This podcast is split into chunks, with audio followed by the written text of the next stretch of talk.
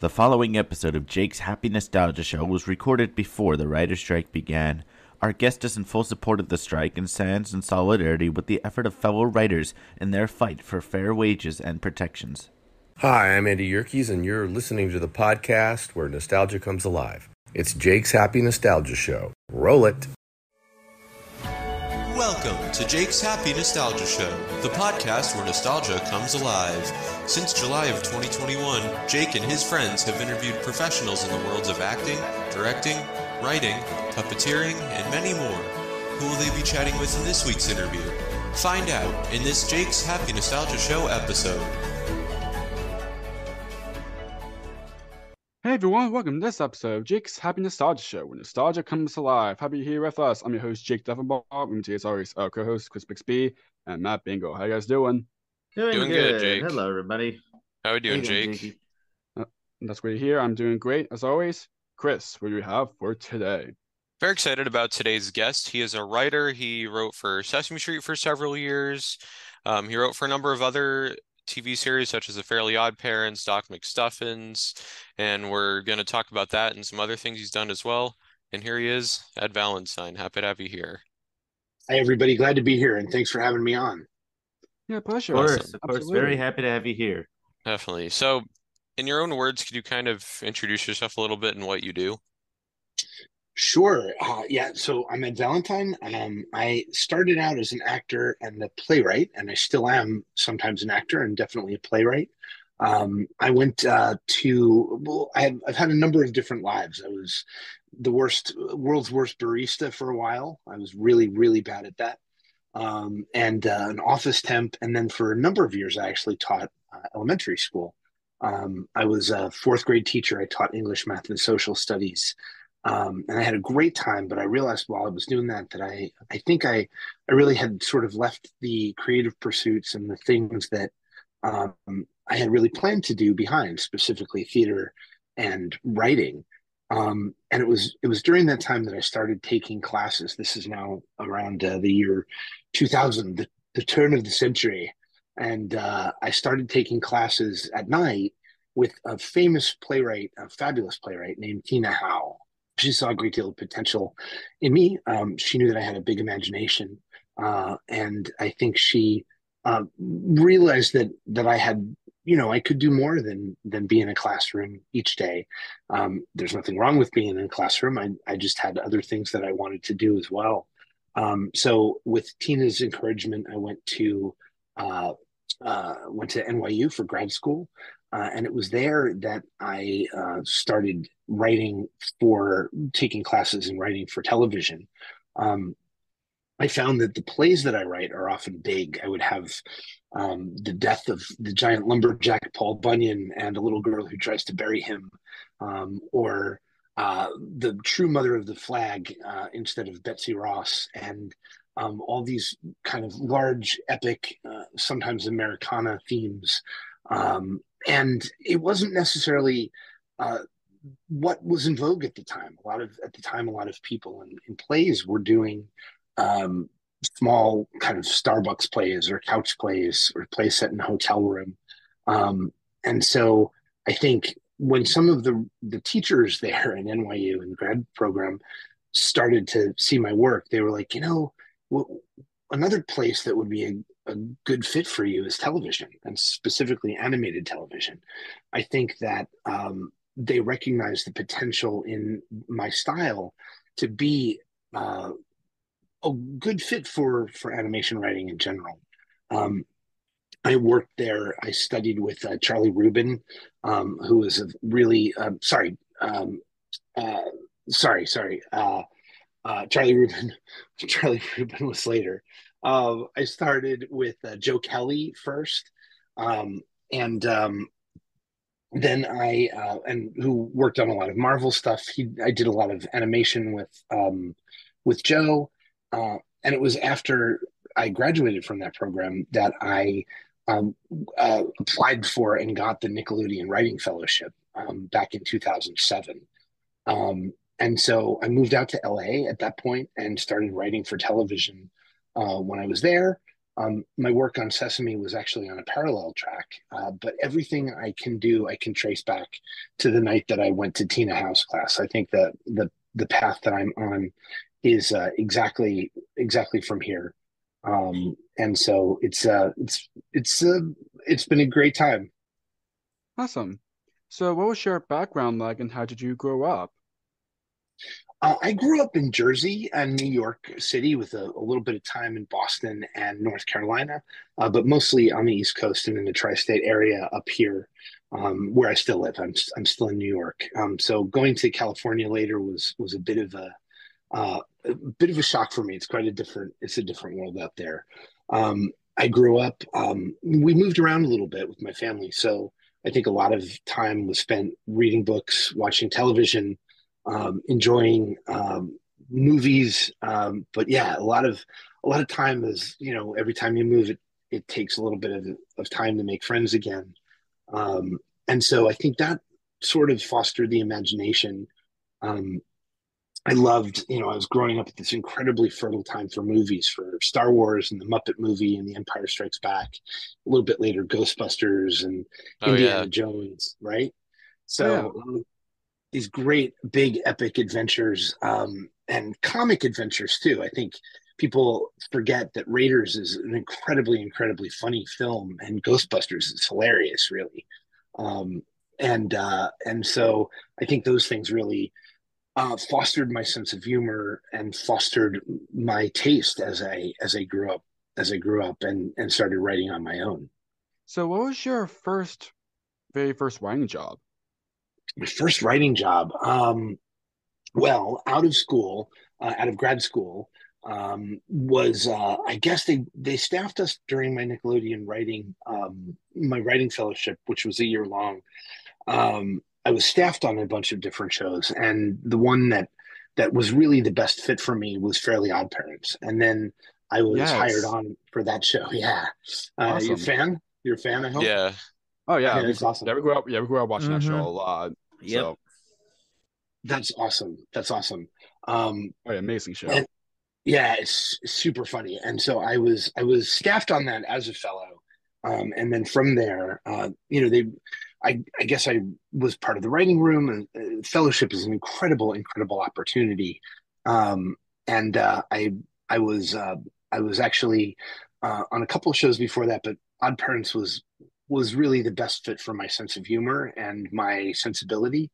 Um, and I love the animation. I love the characters, and there are so many stories that that you can tell with them, with Cosmo and Wanda and Timmy. And I think um, you know it it was a good fit. So I I was hired on for that show right out of the fellowship. So the fellowship was sort of technically my first writing job. It was um, it really was a they they were very very clear. My boss at the time, Karen Kirkland, who is actually left her job as head of the fellowship and eventually became an agent, and she's now my agent. Um, Karen oh, wow. was very clear.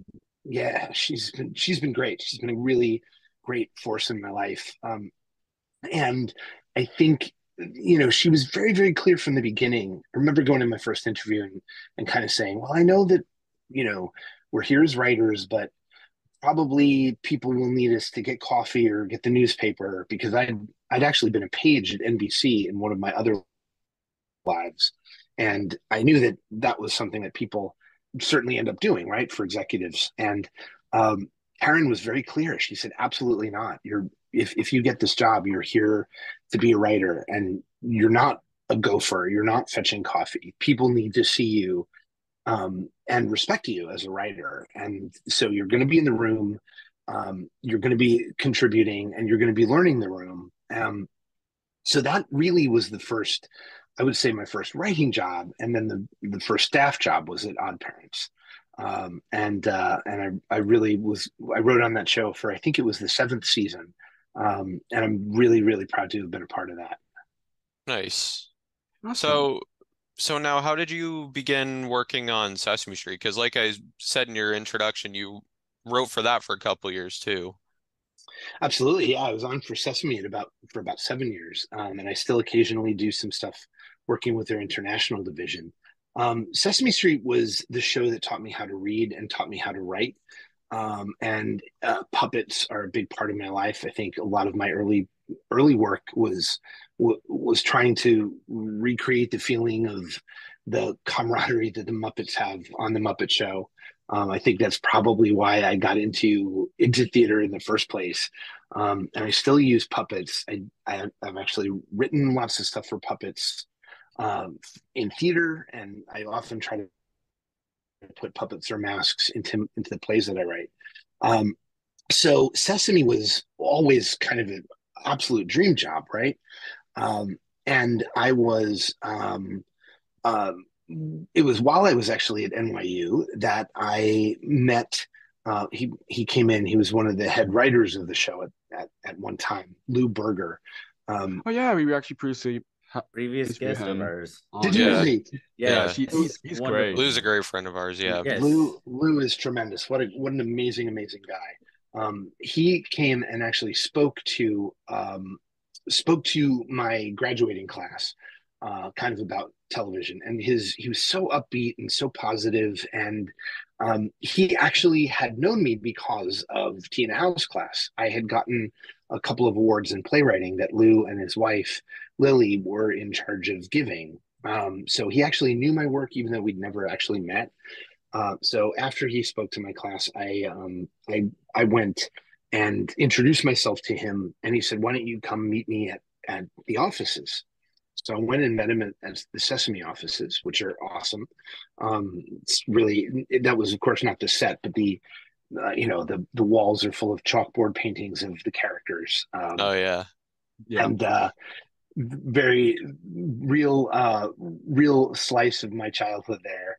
Uh, and during the course of the, we really hit it off. And I think Lou asked me if I'd ever be interested in writing for the show. Um, and I, I said, I, of course I would. So he put me through an audition process of writing um, some scripts, writing some characters, writing some shorts. Um, that went on probably for about a year um, until uh, he was I guess, no longer head writer. He by the time that I guess by the time my fellowship was over, that audition period was over too.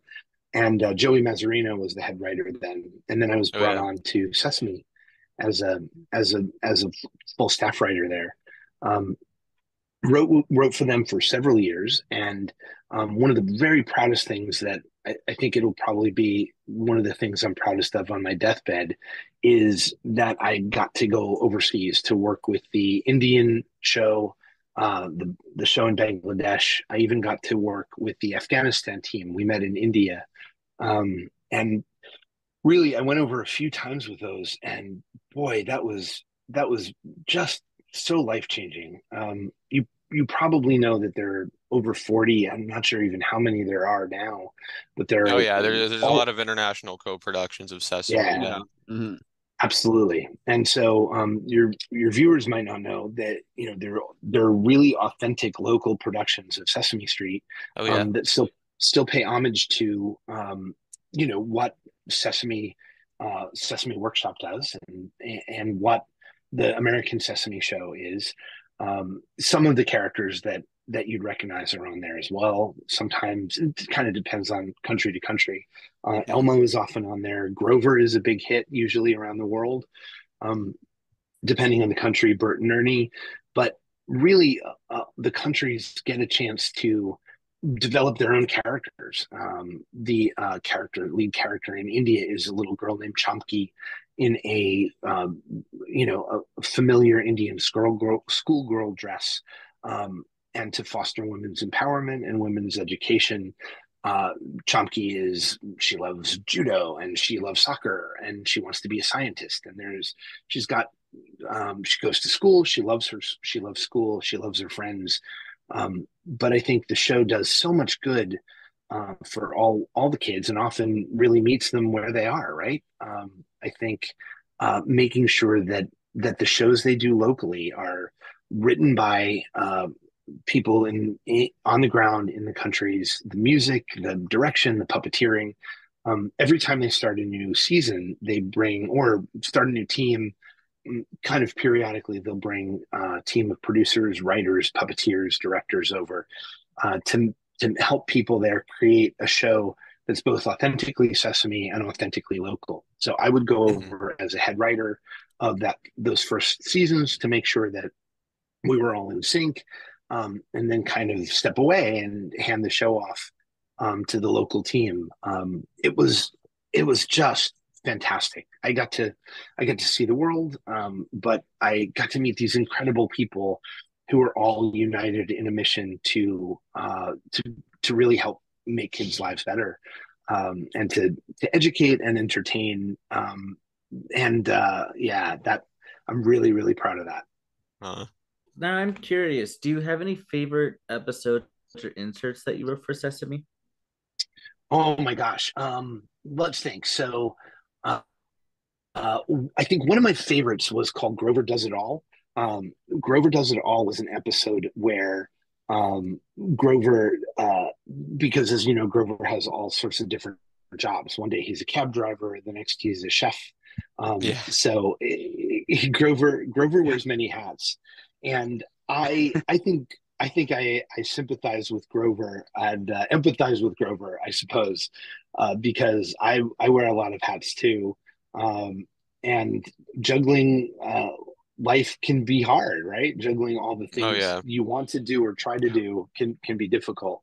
Um, so I wrote an episode where Grover literally um, on the same day wanted to i think he wanted to be a basketball player a ballet dancer a cook uh, a painter and there might have been a couple of other things in there. Um, and so we had a lot of fun uh, putting grover through his paces where, in which he becomes increasingly exhausted as the day goes on um, the 10 minutes right? 10 minute 12 minute episode um, because it's part of the street scenes the street stories uh, the live parts of sesame um, and the, the lesson there was, of course, that you know it's great to try a lot of different things, but maybe you want to try them one at a time. Maybe you don't need to. Maybe you don't need to do them all at the very same moment. Um, and so uh, it was really fun. I, I I feel like it's been a little while now, but I I think we had like all these extra hands where he's juggling stuff and he's he's trying to try to literally juggle plates and ballet dance and do basketball at the same time. It got pretty crazy. uh, Wow. that was that one was super fun. Um, but another one I think that will always be very very close to my heart is the very first one I did, which was uh, the first street scene that I did. Street story was uh, Sesame Street Osaurus, um, and in that episode, um, I guess uh, I think it was Elmo who found um, what he thought were the bones of a dinosaur. He was determined that these had to be the bones of a di- dinosaur, but really they were um, they were was it Grover? I can't remember at this. At, I think maybe it was Grover. Maybe Grover Grover found what he thought were the bones, but they turned out to be like a ladle and a xylophone. And what they decided to do, the characters, was that they would put them together uh, to look like a dinosaur. They'd make a model of a dinosaur, even though they weren't real bones.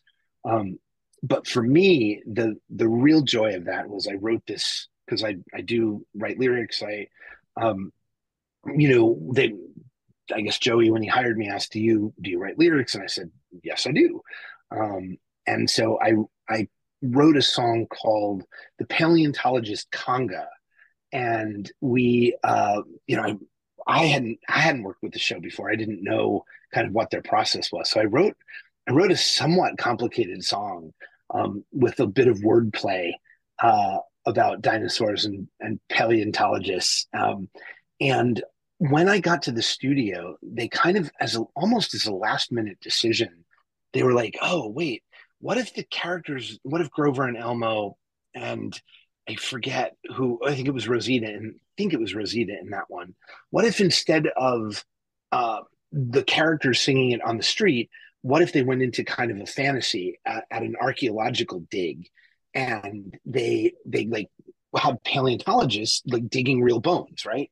So this was like a, a last minute change. So I got to the studio and all of a sudden there were these whatnot muppets and like a, a you know a set of an archaeological dig and these giant bones um, and all these characters in pith helmets along with grover and elmo kind of dancing along and singing this this song um, it was it was just really really magical to to to be uh, suddenly like, oh yeah, this can be this this doesn't have to just be on the street. Like this can this can happen anywhere. Um, it was it was a real marriage of the writing and the music team and like the puppet wranglers and suddenly like the, the costume people it, it was quite a set people of course it was really super impressive um, that they made this magic um, and that we all made it together Uh, nice. On on the subject of Rosita, one of my favorite one of my other favorites that you wrote was the episode uh Mi Amiguita Rosita. oh thank you Oh, yes. that music was was done by Lin Manuel Miranda, um, as you may know. Um, Oh yeah. So, so uh, I I did not get to meet Lin Manuel, um, but he wrote such great music for that show. Um, thanks. What what what's your memory of that show? Well, because as a because as a kid, Rosita was always one of my uh favorite characters. So really just getting to see any episode focus on Rosita was really special. Oh, yes. Oh, yes. Absolutely.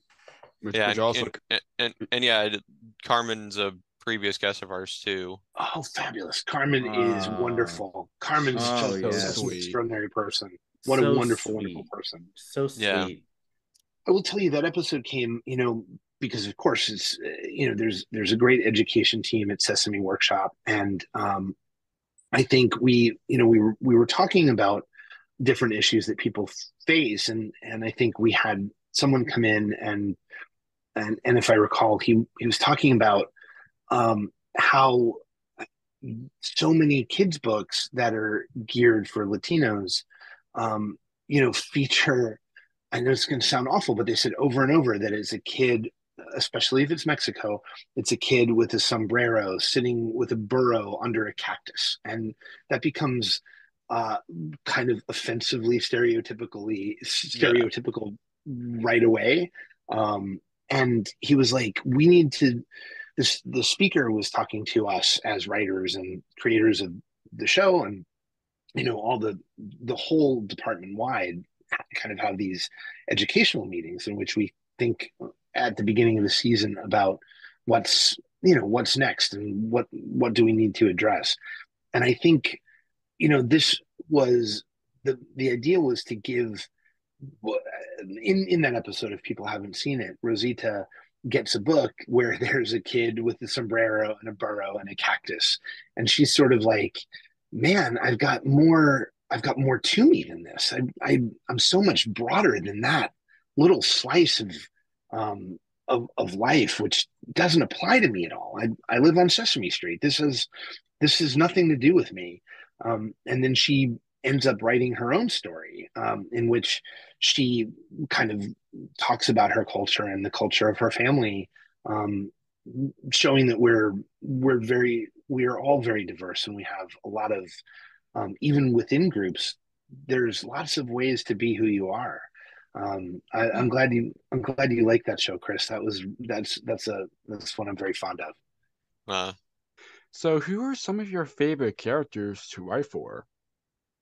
oh my gosh. Well let's see it depends on the show right uh, cosmo was cosmo was a dream to write for um, cosmo is super super super funny um, and so wacky on fairly odd parents um, oh yeah. certainly on on Sesame Grover uh, again was was I think the kind of the maybe the closest to me. um, Oh, Yeah, and- lo lo gotta love Grover. Gotta love. A love lot of people have said. Grover in the past. Yeah. Is that right? Yeah. Yeah. Not the only one. You won't be the last. yeah. I am I am not surprised. Uh, Grover I'm not Grover is- either. I'm Yeah. not surprised either. Grover is just so endearing and he tries so hard and and he fails so hard and it's really um it's just sort of it, it's it's just sort of kind of an evergreen comic um you know just really um com- the comic potential in in in that is is endless i think. Um i wrote for i wrote for my my little pony friendship is magic. Um i think rainbow dash was really fun to write there. Um, I ended up writing a lot of the Cutie Mark Crusaders episodes for some reason. Um, hopefully, I did it well, but I was a little surprised because it it didn't um, it didn't necessarily like those wouldn't be necessarily the characters that I think I first gravitated to during the show. Um, I would say that Scootaloo, you know, when when in the earlier seasons when Scootaloo was trying to uh, hoping to fly like Rainbow Dash because she loves Rainbow Dash, um, but couldn't quite fly. And uh, there was an episode I wrote called "Flight to the Finish," um, where uh, she almost quit like a, a big Olympic type competition because she couldn't fly. And um, I think the where I was my way into this was this feeling that um, the other ponies still loved her, and they they the Cutie Mark Crusaders were like, "It's okay if you can't fly. Um, there are lot. Maybe you will, and maybe you won't uh, fly someday. But um, here's what you can do. You can you can do the things that make you you. You make you you. Um, so I, I, think I found my way into the warmth of those episodes. Um, they they allowed them to be very kind and uh, tender towards each other, and I really really appreciated that.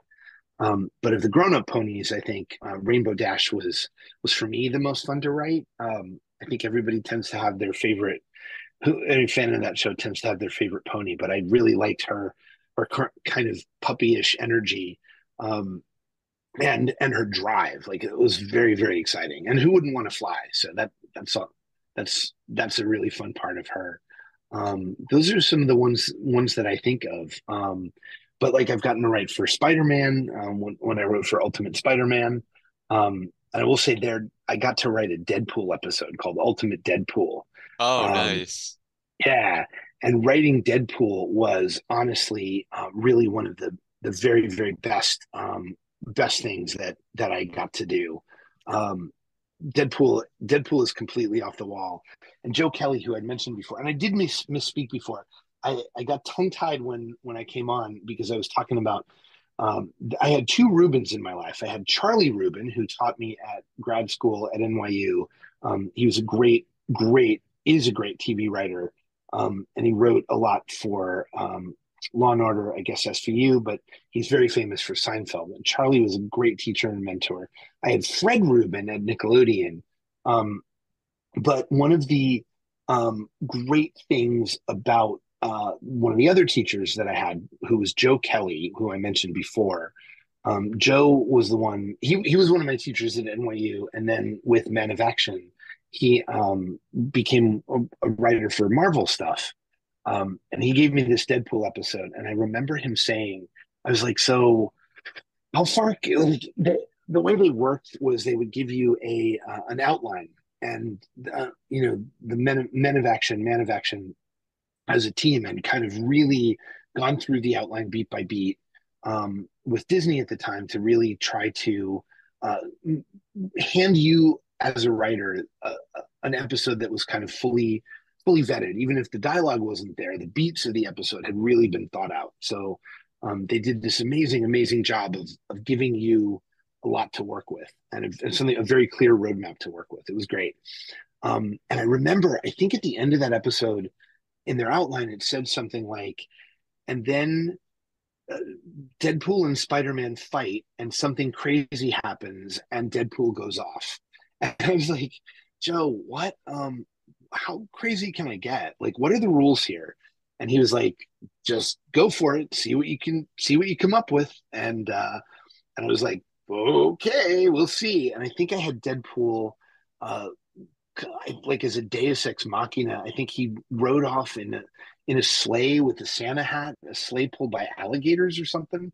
Um, oh, wow! And it was it was this crazy ending, and I was like, they are never go- they're not gonna they're not gonna go for this. This is too far and they made it. And it was like okay that's that's the line. You can go as you can go as far as you want to go with deadpool. So speaking of uh, writing for characters on sesame you got to write for the uh, segments abby's flying fairy school and yeah. Cookie's Crumby Pictures. What was it like writing right. those? Those those were fun right? So abby's flying fairy school was was something very new for sesame street. It was their first fully mm. uh, fully animated piece, as I recall, with the characters. Um, mm-hmm. And they did yeah. 3D animation.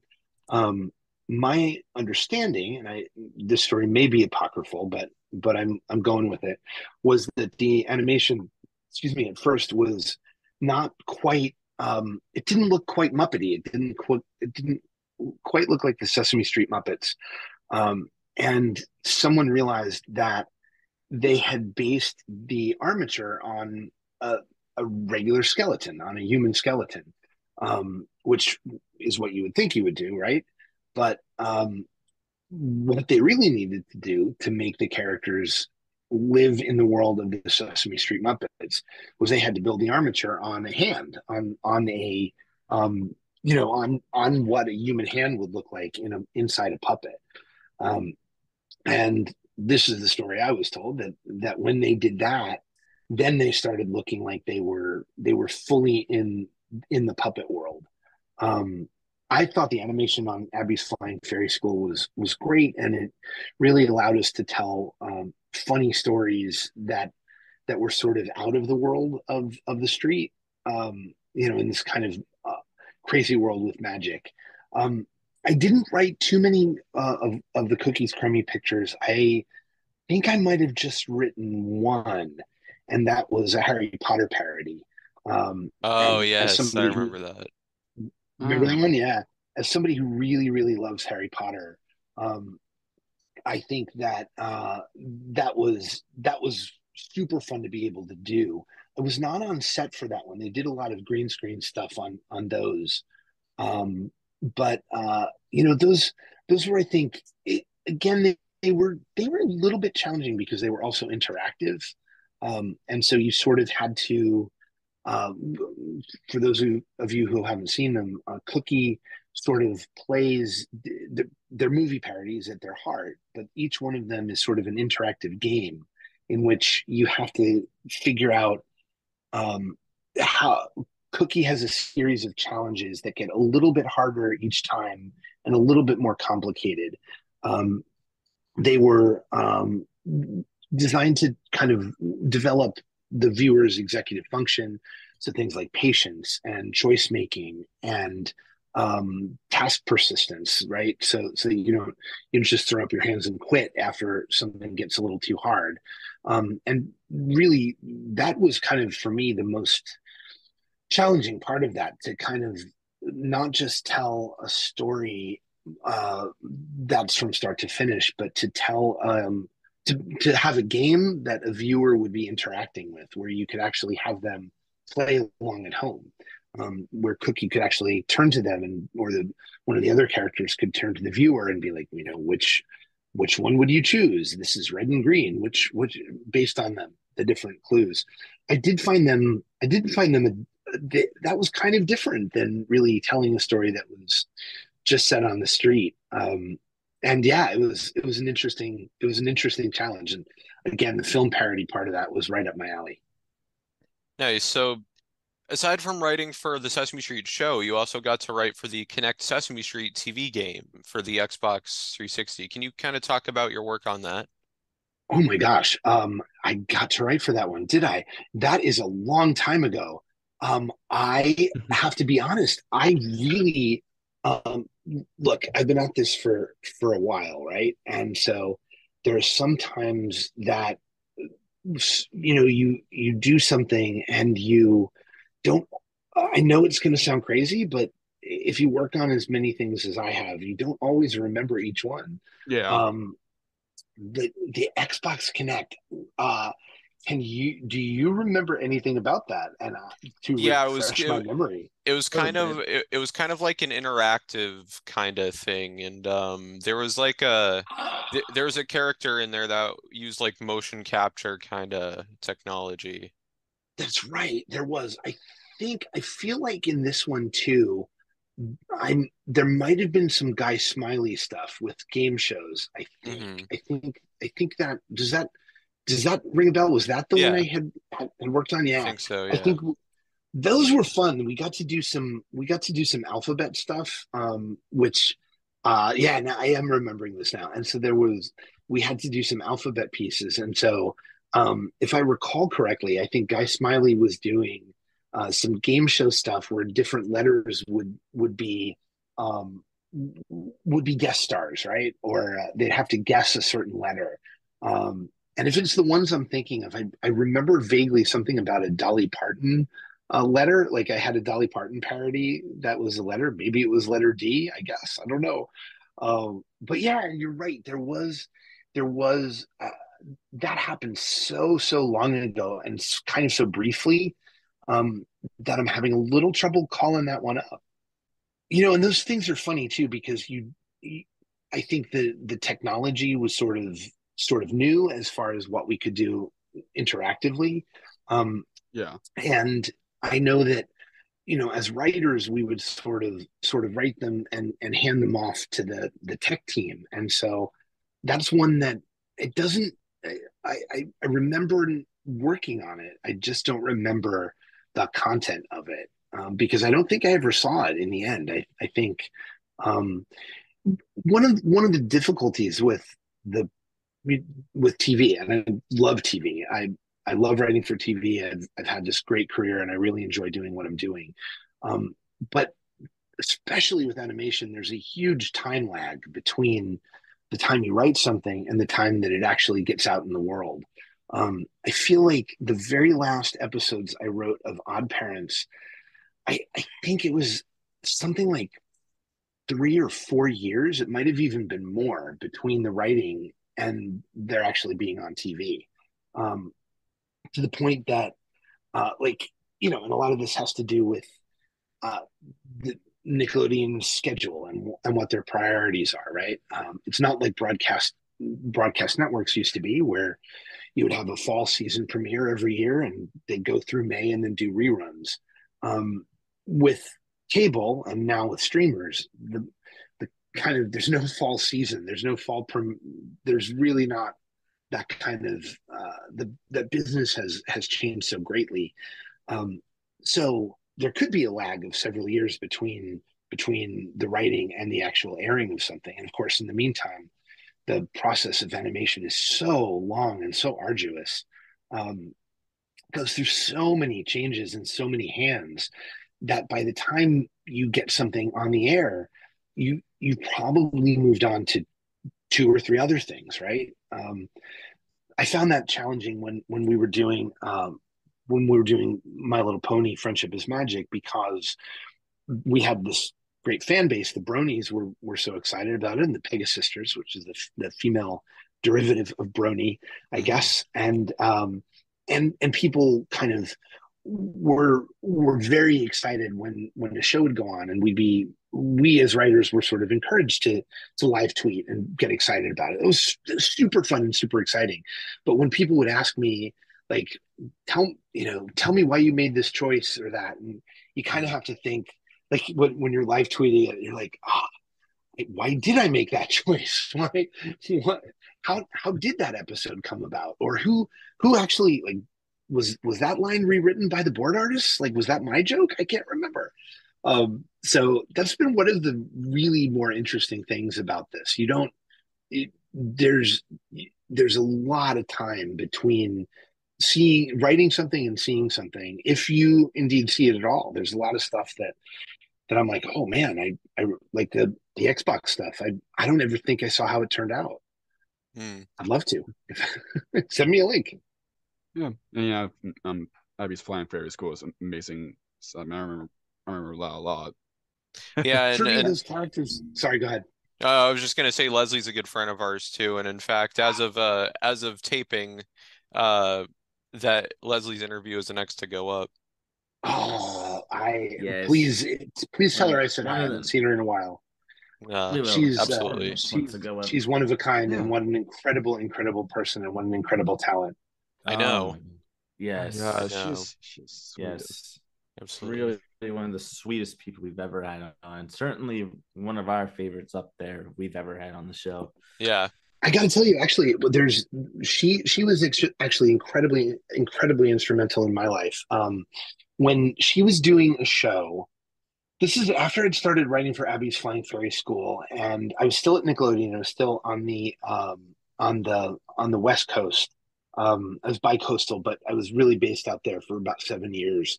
Um, and Leslie came in to do a show on uh, to to record a character on a show that I was writing for called Tough Puppy. It did not did, Tough Puppy did Oh, not last too yeah. long. Mhm. Um, Yeah. but I but I written a couple of episodes of that, and uh, Leslie came in to do a voice, and I got to introduce myself to her and say, "Hey, Leslie, I'm, I'm Ed Valentine. I've been writing for Abby's Flying Fairy School for several months now, and um, I told her that I love puppetry. I loved her work, and she suggested that I go to the O'Neill Festi- International Festival of Puppetry, um, which is held at the O'Neill Theater Center in Connecticut. Oh, Um, nice. Oh yeah, yeah, yeah. Yeah. Oh, you know? Yeah, okay, yeah. great. Yeah, Um, yeah, yeah. Because I, 'cause I know Pam Arciero is, Oh, there Pam's too, like, amazing, like yeah. currently. Pam Arciero is the uh, director of the O'Neill. Yeah. Pam is fantastic. Um, Oh, and and I did. Also, this was back- previous guest. yeah, yeah. Yes, another This is- previous guest. Is that right? Okay, she's great. Yep. Yes. So so Yes. Pam, um, I you know at that point uh, because I had really only been writing for the animated segments. At that point, I hadn't. I don't think I'd written any street segments yet. I'd never been on set, and so I didn't know. I didn't know any of the puppeteers, but I started to get to know them. I did go and and develop my own puppetry work at the O'Neill after you know I, I knew my time at Odd Parents was winding down, and I wanted to do something that was sort of as far away from Hollywood as I could get, just to just to shake things up a bit. Um, and I thought, you know, puppetry is is a love that I have, and with Leslie's encouragement, I I sought that out and applied and got in, and that's been a huge huge force in my life. I became very very good friends with Tyler Bunch, who is just a Oh, wonderful yeah. person. Um, Yes. Not only is he a wonderful a, a wonderful actor and a wonderful person and a wonderful puppet actor, but he's a great excuse me actor in his own right. Oh Um, yeah. hmm Done a lot yeah, of so wonderful on camera acting as well. Yeah. Yeah, Yes. he's done a lot of incredible stuff. Um, and I've Tyler's Tyler's been in a number of my plays, um, and he I, I just think he's an incredible, incredible talent and and and a great person. Um, so it was this really like the even though I thought I was kind of doing the O'Neill to to maybe try something different than Hollywood, I ended up um, I ended up meeting all these wonderful people who kind of have enriched my my creative life. So I've been very very lucky to to, to get to call them friends and collaborators um, throughout the the past years. So and I have Leslie to thank for that. Uh, So you also write some the Sesame Street Muppets tweets on Twitter. Can you talk a bit about that? Yeah, that was super fun. Um, that was uh, I was tweet I was tweeting a lot for Elmo um, back in, or I guess as I should say, helping Elmo tweet, right? Because uh, his it's Sure, hard we'll go with that. Yeah. Hard, it's very hard to That's- that's type. how you It's, would put it. yeah. it's very hard to type when when you're a small red furry monster. So um, so I was yeah, yeah. I was helping Elmo tweet. Um, and and so I think um, and I did some Big Bird tweets too. I think I did some count tweets um, for a while. Um, was was working with those characters. Um, that was that was really really fun. I mean, it was sort of as I recall in the early-ish days of Twitter, and we were all sort of figuring out like what what is this medium and how do you communicate um, a character through that. Um, you know, can you can you uh, communicate suspense? Um, you know what what what humor looks like when it's back then it was 140 characters was the was the limit right? Um i Mhm. one of the weirdest things now that i think there may be no limit now i'm not sure. It it feels there was something great about having limits as a writer right? You're like okay here here it is. Here's my here's my here's this box that i have to fit this into. How can i put myself and the character i'm writing for in you know into that box of rules and still come out with something authentic and real and lively. Um, so there was a point at which Elmo was going for the he, he was going down to Cape Canaveral, I believe that's correct, for the final space shuttle flight. Um, and he was doing a lot of public appearances uh, at that space shuttle flight to publicize space flight and NASA and um, astronomy and really let kids in on the science of that. Um, he had some really, if you look back in the archives, he had some really amazingly adorable space outfits, like astronaut outfits. Um, oh yes, yes. it was I think I remember super, super sweet. Yes. Um, and I think you know, for me, as as his helper, as his as his tweeter, um, it was it was kind of exciting to to learn a lot of learn little bits of science and and try to make them digestible for the audience and and you know really through Elmo's eyes of seeing kind of how do you convey that um, momentousness of the very last flight of this this spacecraft. When I was growing up, the shuttle shuttle flights were, you know, it was so exciting every time one of them would take off, and this was really the end of an era. So, you know, how do you communicate that uh, from a character who is very young himself? Like, how do you how do you kind of communicate that end of an era and the science behind this? Um, Kevin Clash was uh, still Elmo's puppeteer at that time, Oh and yeah. uh, Oh. you know, I remember he did What a talent. inc- incredibly, incredibly talented. And I, um, so I was, I, I remember being home in New York and visiting my parents in New Jersey, um, and kind of, and kind of, so this, these things were happening. Um, in in some other cases, you you write your tweets and and they go out at later times, but this was because it was tied to a particular event. Um, this historical event that where the press was there, it was a, a very live um, kind of uh, situation, right? So, so there had to be tweets um, that were ready to go at a moment's notice, and things were sort of changing on the ground. And I just remember um, watching Kevin do a um, do do a uh, an interview with Elmo, um, and just the way he handled that crowd. Like I, I remember watching it remotely, watching his press conference, um, and he was just so uh, really, really wonderful at making that character come to life and the way he could relate to to playing him. Ryan Dillon is now playing Elmo, and Ryan is Oh, yeah. equally adept Mhm. and just extraordinary at what he does. Um, but it was it was one of those like it, it really was exciting kind of in those early days being like oh yeah now like we've we've we've got this whole team making sure that Elmo gets the word out about this this shuttle flight and and to be part of it was was really exciting. Uh-huh. So moving on from Sesame Street, you kind of brought this up earlier. You wrote scripts for a number of other TV series, including The Fairly Odd Parents, which you had brought up Yep. earlier. What was it like writing on that show? Oh my gosh. Um, you know, uh, so Sesame, of course, is, you know, I think when I was a kid, probably the target was four to six years old. I, I think Mhm. the, the target has grown increasingly younger a little bit. I think it might be now two to five years old, maybe, maybe even skewing a little bit younger. Um, Odd Parents was really wild because the the target was six to eleven and up, I would say, right? And so the things you can do um, and and have the characters say there's there's sort of a there's sort of a cheeky humor that that is very different from the humor in Sesame Street. Um, and of course, the characters sometimes insult each other on Odd Parents in a way that they would never ever do on the street. Um, and and so it kind of was it was fun for me to to kind of uh, and again that was really the first job that I had that was that was happening I think concurrently with Abby's Flying Fairy School. So working on those two different sides of my brain a little bit, um, the, the kind of sweeter, more heartfelt stuff for for Abby's Flying Fairy School, and then and the more edu- openly educational stuff, right?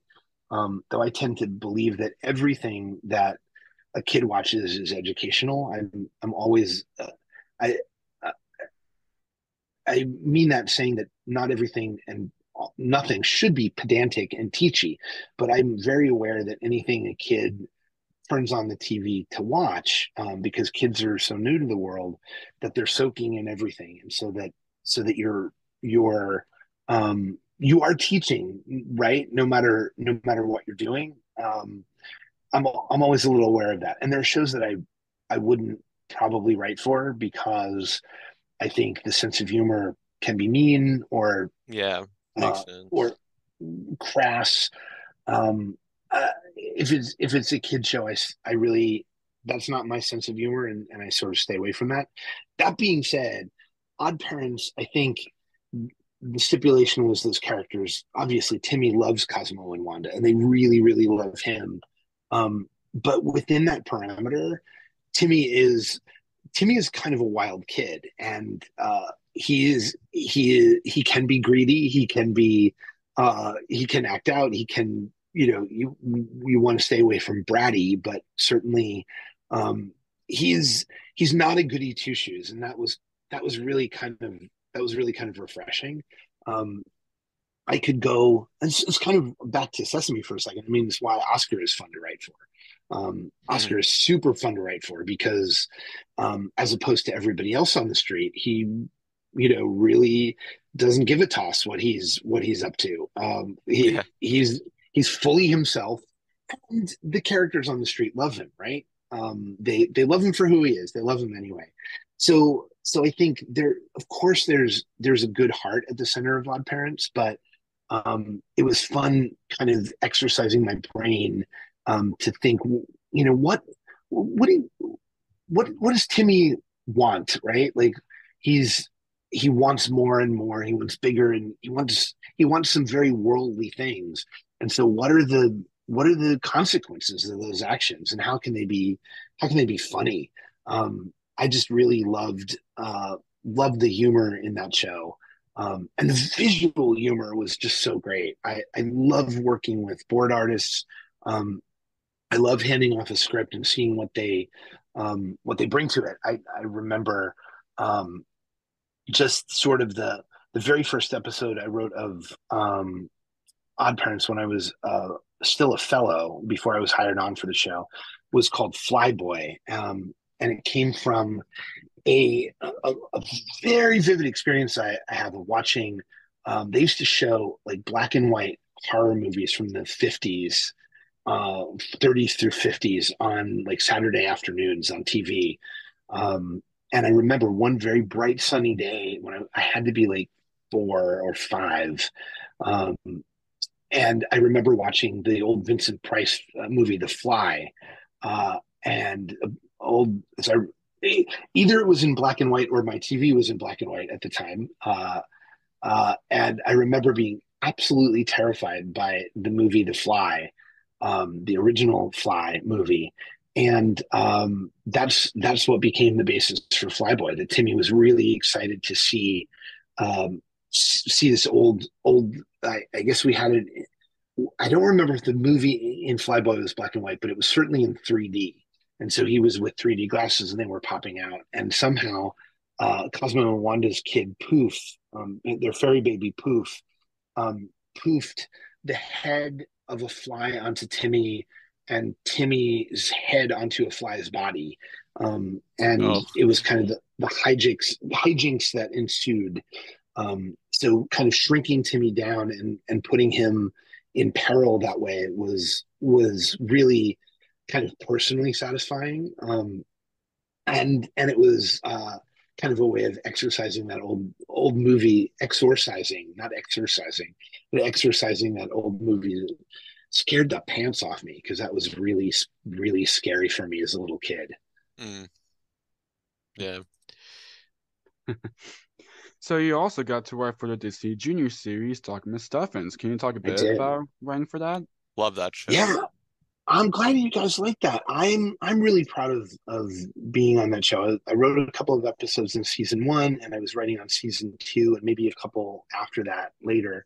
Um, but certainly, uh, yeah, I was on staff there at season two.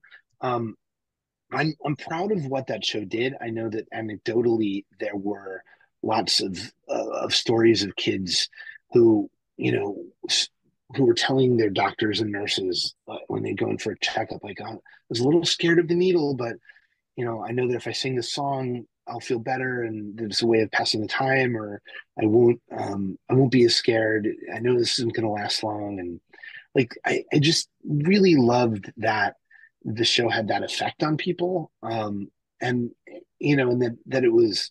I mean, I don't know about you, but I was I, going to the doctor, getting a shot as a kid was really scary, right? Yeah, yeah. Like, I would dread it mm-hmm. all week. I still hate it. It's not my not my favorite thing. Um, but the fact that in any small way, um, you know, we could we as as writers could could have a a way of helping mitigate that and and give give kids a way through that was was I thought really really beautiful. I I thought the show um, just looked great. I loved the world of that, and I really thought that the it was an incredibly ingenious uh, idea of of how to in with, again without ever being preachy or teachy, um, kind of encouraging kids to to take care of themselves and, and the other people around them, um, not just their bodies but also their emotions and um, to take care of each other. I think that there was there was a sweetness about that um, that I thought was really helpful. Uh, when I was a kid, there was there was a show. I, I, I don't know if you've ever seen this, but called Slim Goodbody. Um, did you ever hear of Slim Goodbody? Oh Heard of it, yeah. Google it sometime because uh, Slim Goodbody was was a grown man in like a like like a visible bodysuit. So he had a body he had a bodysuit on, and you could see like his innards, his heart, and his you know his liver and his lungs and all this stuff. And and and like he was, you know, no no shade no shade on Slim Goodbody, but there was uh, there was the, the it was very teachy to me as a kid um and it was it was sort of a little borderline creepy, I guess, right? With with this like tight bodysuit that you can see the see all the body parts through. It was just something like Doc McStuffins to me was the right way to teach kids about health. Oh um, yeah, definitely. Right? Like like I you know the the episode the very first episode I wrote for them was uh, called I'm really proud of this title. It was about two little monkeys called Ben and Anna, and uh, they were like they they were attached by Velcro, like those monkeys you get at like a carnival. Oh um, yeah. And and uh, and they and they love to they're huggy monkeys. They love to hug each other. They're they're brother sister and they're best friends. Um, but when Ben's Ben's patch, his his huggy patch, um, I believe we couldn't say the word Velcro because that's a trademark name, but uh, but it was uh, we had to call it a hook and loop patch. I think was what we had to call it. When his hook and loop patch got ripped off, he could no longer hug his sister Anna, and he had to stay overnight in the hospital. So it was about um, you know it was about what happens when when you go to the hospital overnight. Like in like will I ever see? I'm scared. I'm scared. I'm going to be alone there overnight. What do I what do I do? Um, luckily, Ben was okay. He made it through okay and, and got to see his sister again the next day. But I got to call the I, I I was walking along the beach and I came up with the title of Ben Anna Split. And I was like, yes, Banana Split. Oh yeah. Because uh, they're, they're clever, um, very clever, clever. title, was, yeah.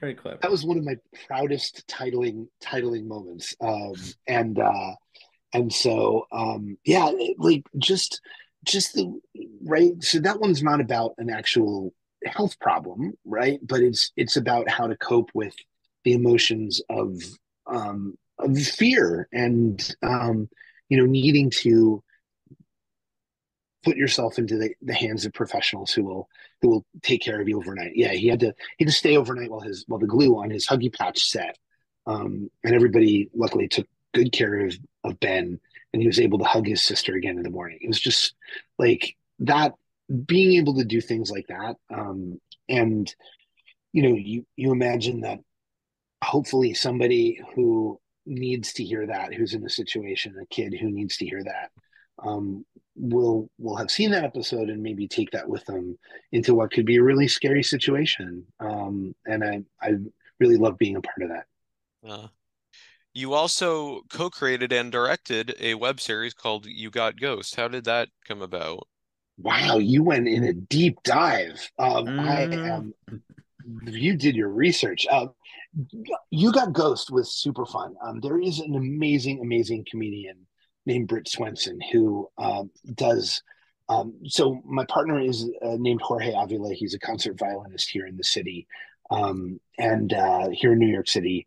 Um, and he has a lot of really great musician friends. One of them was Britt Swenson, um, who uh, is a violinist, but also is a comedian. She would she would do stand up. She'd host stand up nights in the city, um, and she would often bring her violin on stage. And uh, she loves she loves crazy wigs. She loves uh, she loves developing characters, and she's really one of the very funniest people that I've ever met.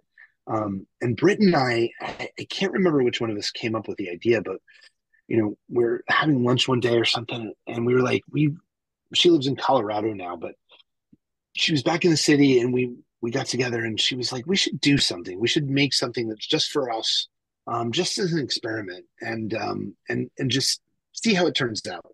Um, and so uh, we decided to make. I, I, have a puppet character named Spike, who's uh, kind of a uh, he's Spike from Boston is is a uh, kind of a potty mouth Boston sock puppet. Um, oh, with, nice.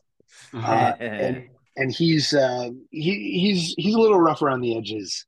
Um, but we figured that Spike would be uh, the cameraman for uh, kind of a kind of a, a down on her luck exorcist that would Britt would play, and then Britt would play all these different people in their orbit and people whose houses she needs to go to to um, to exorcise their demons. I'm using the word exorcise more than I thought I ever would in this podcast.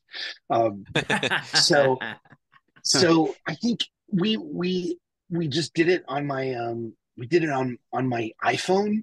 Um, like we we spent like a couple of days on it. Uh you know we we talked a lot of it through but she she came from colorado to do it so we didn't have a lot of time.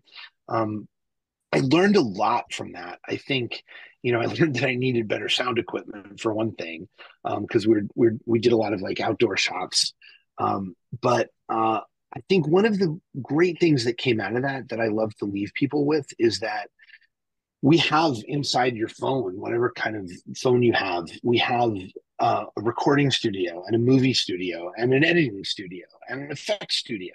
Plus, we have the means of distribution there um, because you can you can upload it right from your phone um, and you can like it, it's this incredible tool that I really wish I had when I was growing up because I think it it made getting something out in the world really easy, um, making something really easy.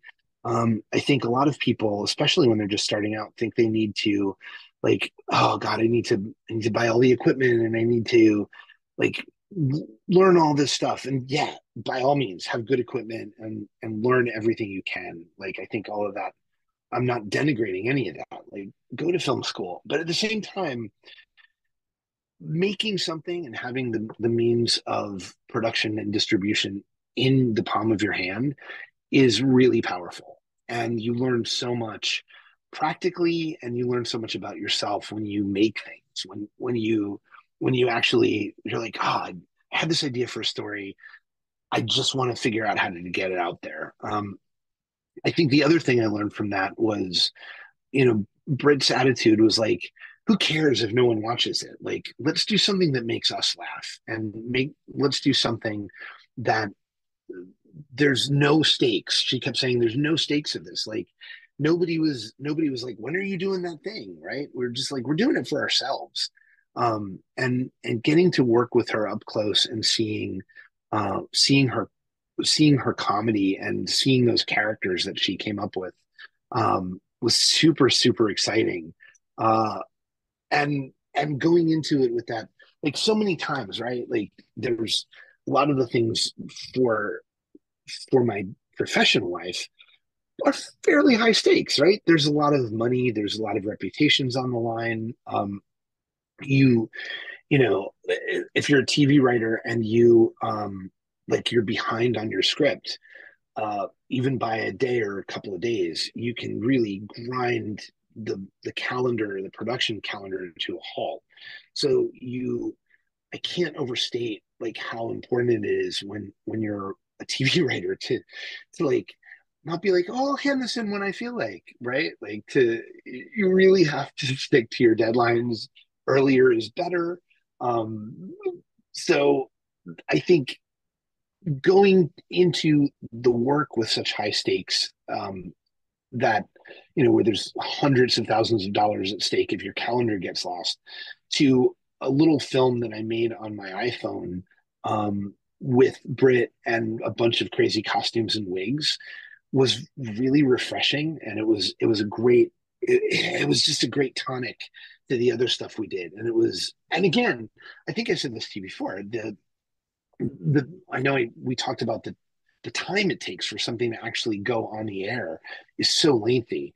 Um, so to like m- write something, make something, improv something, and then like get it out within the week was was really great information. Like, here we go. Let's let's go let's go do this. Let's see what people say. Um, I highly recommend it. Even even as um, you know, you, you may all go out into the world and and make things and take great to take your time and make sure that things are um, things are just right before and everything's in place before you do them. There's also some use to to going out in the world and doing it, trying it. Like I've never, I've never made a movie on my iPhone before. Let's see how this works. Um, like make it, put it out, get feedback from it, and try to um, getting information is really hard where things take a long time. And also there are a lot of gatekeepers in the world, right? Like mm. there's so many there's so many ways that um, there's so many people who who are are paid to say no in Hollywood, um, and uh, they say no for lots of good reasons. I think they're all they're all pretty much all money related, right? So so like you go through a, a you often go through periods. I often go through periods where where you you're like uh, I mean, look, a show I was developing, uh, two shows I was developing in 2022 got just got shut down because the business was changing, right? Like one producer left uh, her company and then they killed all the productions that she had been championing.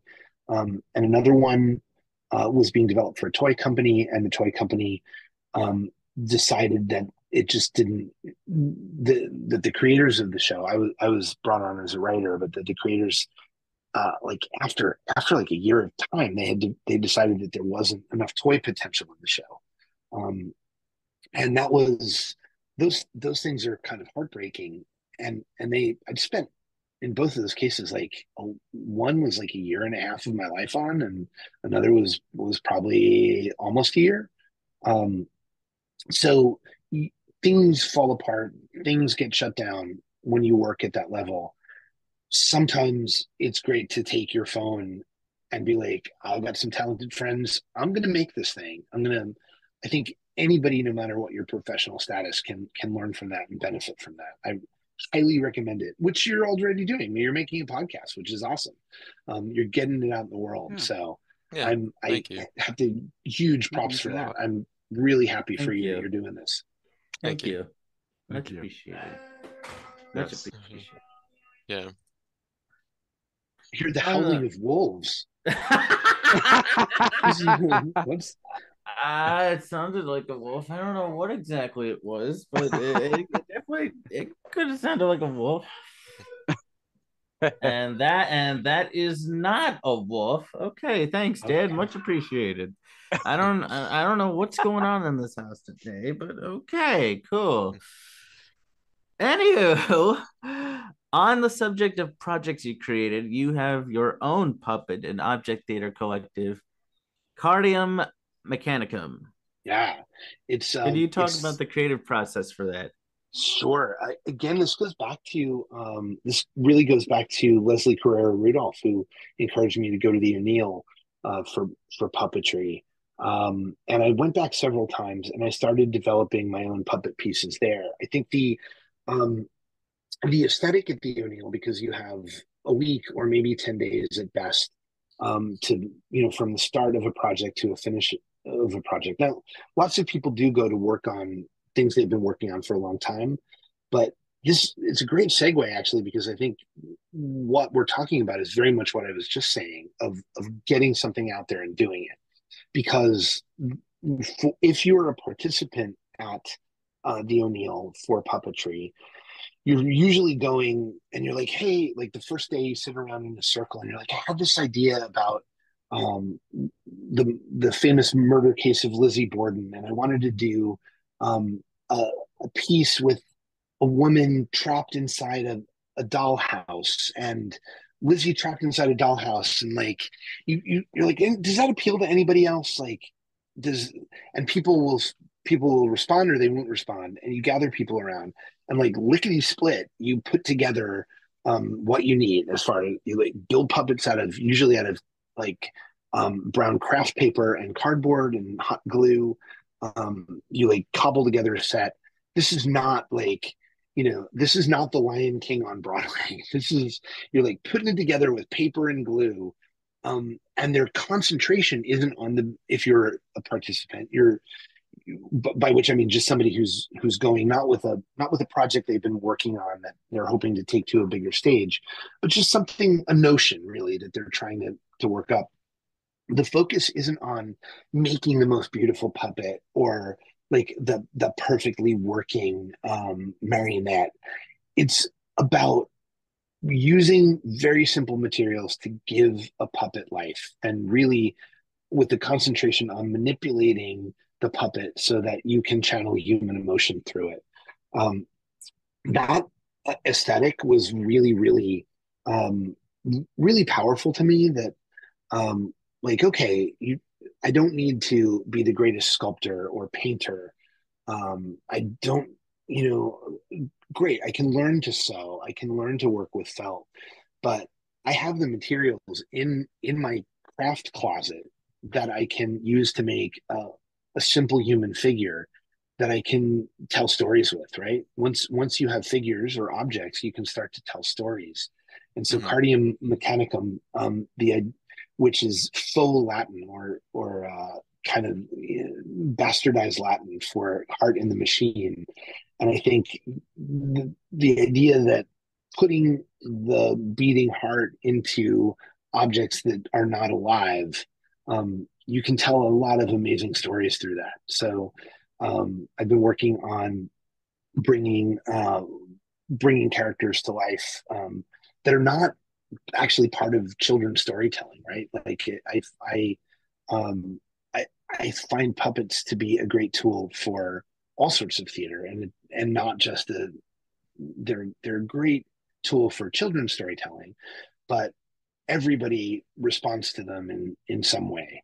Um, and so, uh, yeah, I've I've been working with my uh, my object and, and movement object and puppet movement collective called Cardium Mechanicum.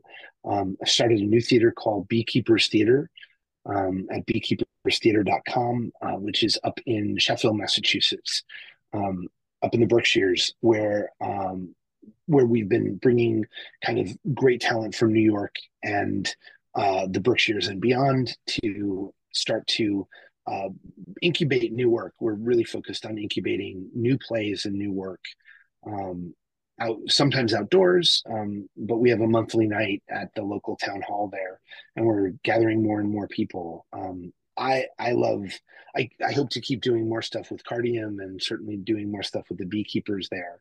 Um, yeah, puppets puppets are a, a, huge part of my life, and uh, and and I I just find them an endlessly fascinating uh, quasi life form. Definitely. So, aside from writing for a TV series, you've also written many plays. Can you talk yeah. about those?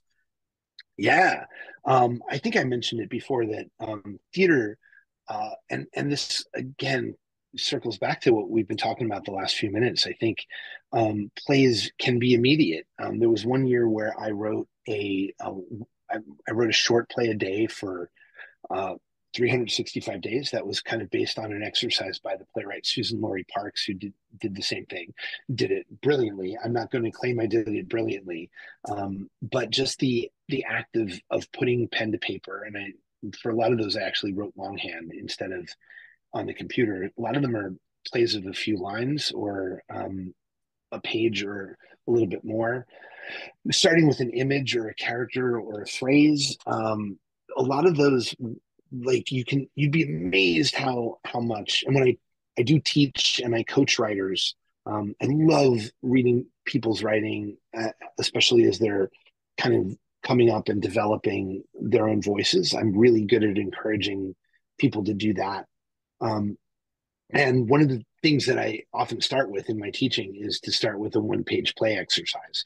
You'd be amazed at how how much story you can get um, in just a few lines or in one page. It's it's pretty remarkable how all the elements of of a story uh, can be present in in a very very short amount of time. Um, a lot of my plays are are bigger. Um, they uh, you know I I think I said before I I work with a lot of Americana. I'm I'm interested in folk tales and fables. I've written I, I did do a puppet piece about Lizzie Borden, as I as I may as you may guess. Um, but then I did a uh, I wrote a, a, full length about about the Lizzie Borden tragedy. Um, uh, with no spoiler alerts, I won't say who I think did it. Um, but uh, but I've I've written um, I I am often inspired by true crime or American folk tales or fables. Um, and I like trying to figure out who gets to tell the stories and, excuse me, what stories we have, what stories we've been that have been passed down to us, and, like, and are they true? Um, I'm I'm very interested with uh, like who gets to tell the stories and whose stories get told. Um, I did write a play called Bunyan's Body, uh, which is a a, a full length play. Um, I mentioned it before about a little girl who tries to a little girl in a mining town, a logging town. It's Paul Bunyan's logging town, um, and what happens when uh, when the giant lumberjack dies and his giant body is there? What do you do with it? And the, the little girl, um, you know, especially because the the whole town, their whole economy is destroyed. Um, everything that they built it around is destroyed, um, and she ends up trying to do what she can, which is with her little pail and shovel. This one little oddball girl goes to try to bury the giant lumberjack. Um, uh, like that that play for me speaks to a lot of the world we're in, where sometimes the rug can get pulled out from you, and and you mm. can feel that everything you've been working towards can can fall apart at a moment's notice. Um, that things that you thought would go on forever. Um, what do you do when that when that happens, right? Um, right. Yeah. I've I am constantly interested in um, in in not fairy tale or folk tale or fable as fable, but uh, really having real life resonances for for real human people of like how, how do you go on that was a, a, a central question of that play um, mm-hmm. and how how you go on when everything um, everything seems to be gone um, so uh, it it all ends up well in the end for her and right. for everybody in that town. But takes a little nice. work. Takes a little work on the way. So, what would you like to say to, to those who have been supporting your work over the years? Oh my gosh, um, supportive for for those of you who've been supporting this work and and and seeing my name in the credits and and and liking what I do. I just am so grateful um, that that you've been watching and that that people respond to to to the things I write. Um, you know, I we've talked earlier about how much distance there is between the writing of something and the uh, and the and the airing of it um, when when you're working with television. Um, so I I really I've really enjoyed talking to all three of you about this, um, and I'm so mm-hmm. touched that that people are remembering some of this stuff that that even has kind of receded into the recesses of my memory the xbox for example uh, that project now like now it's coming back to me um, i i'm really really grateful. Um, i every time i write something i i think who who is out there that needs to hear this? And and who uh, who is going to enjoy this? Who will you know who will be touched by this? Who will find a laugh in this that comes at the right time? Um, and I'm really happy to hear that people are out there who who are are are liking what I do. Um, and and are into it and remembering it. That that makes me really really happy.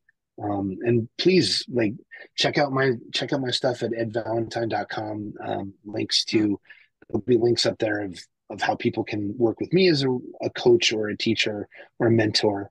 Um, or just get in touch and let me know that you like something. Um, it, reaching out just like you guys did to say, hey, we, we like what you do and we'd love to talk to you about it. Like, I, I think it, it warms our hearts. Um, and, and I hope you found that most people are happy to happy to talk about this stuff because I think we as creators are very grateful to to people who are the audience. Um, and and we hope that what we do touches you. I certainly do.